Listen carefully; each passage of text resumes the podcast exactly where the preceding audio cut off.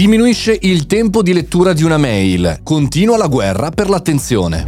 Buongiorno e bentornati al Caffettino Podcast, sono Mario Moroni e qui oggi davanti alla macchinetta del caffè virtuale, nella giornata di venerdì in cui il nostro Caffettino Podcast arriva alla puntata non news, vi pongo un tema da un'ultima ricerca sul mondo delle email. La ricerca Trends in Email Engagement di eh, Litmus ci dà un dato, eh, il tempo di lettura medio di un'email è di 9 secondi.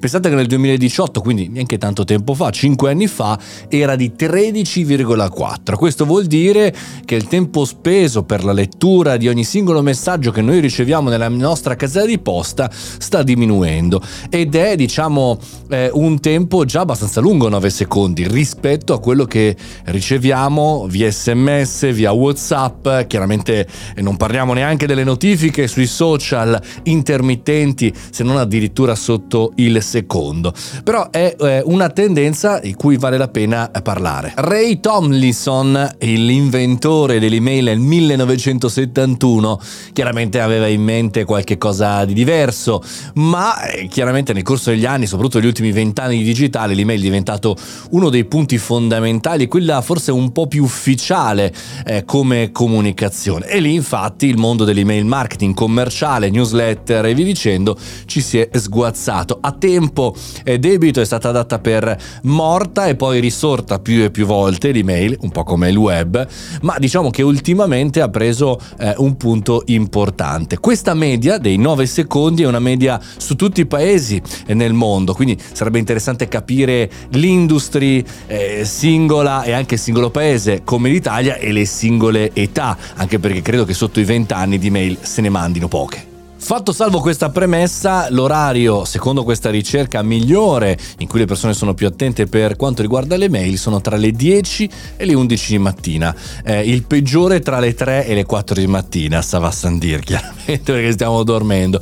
Però è interessante come c'è un momento, una liturgia delle email all'inizio della giornata e qui si fanno fuori quelle email rompiscatole, è un momento in cui ci si rilassa un po' tra le 10 e le 11 e in cui diventa interessante anche anche eh, muoversi per quanto riguarda acquisti e non soltanto. Teniamoci buona la mail, teniamoci buoni questi 9 secondi, perché nel prossimo futuro l'abbiamo visto con l'intelligenza artificiale, con le voci sintetiche e non soltanto l'email potrebbe avere un altro scopo, oppure essere letta eh, da, queste, da questi sistemi, oppure essere filtrata, oltre che il filtro anti-spam, filtrata ulteriormente dal filtro intelligenza artificiale che sposta e risponde in automatico in base ai nostri impegni in agenda. Da tenere in considerazione perché questo strumento chiaramente è cambiato eh, molto spesso nel tempo. Inoltre, da quando ci sono anche le mail schedulabili, cioè programmabili, potete decidere di inviare la mail domani mattina alle 9 e non di essere lì pronti alle 9,